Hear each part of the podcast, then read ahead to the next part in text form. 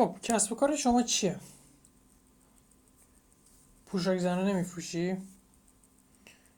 مبلمان داری؟ آموزش وردپرس میدی؟ طراحی سایت داری؟ هیچ کدوم از اینا کسب و کار نیست. همه اینها حوزه است. همه اینها محصوله. شما داری میگی محصول من چیه؟ نمیگی کسب و کار من چیه.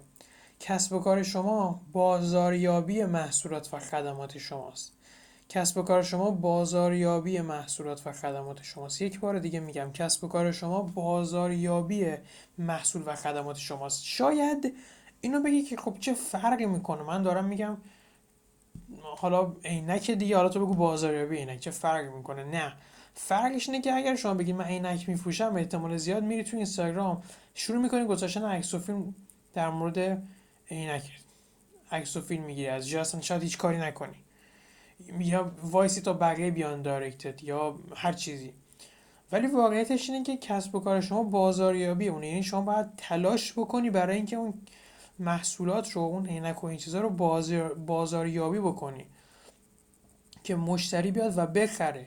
این یعنی کسب و کار. کسب و کار بازاریابی محصوله. خود محصول نیست. امیدوارم این موضوع به مرور برای شما جا بیفته و به مرحله درک برسه. مطمئنم از اون لحظه به بعد احتمال داره که شروع کنید مطالعه کردن. نه به صورت آموزش های اینستاگرام نه. مطالعه کردن عمل کردن به ترس ها غلبه کردن و عملیات کار عملی در مورد بازاریابی محصولت. متشکرم که این صوت رو شنیدید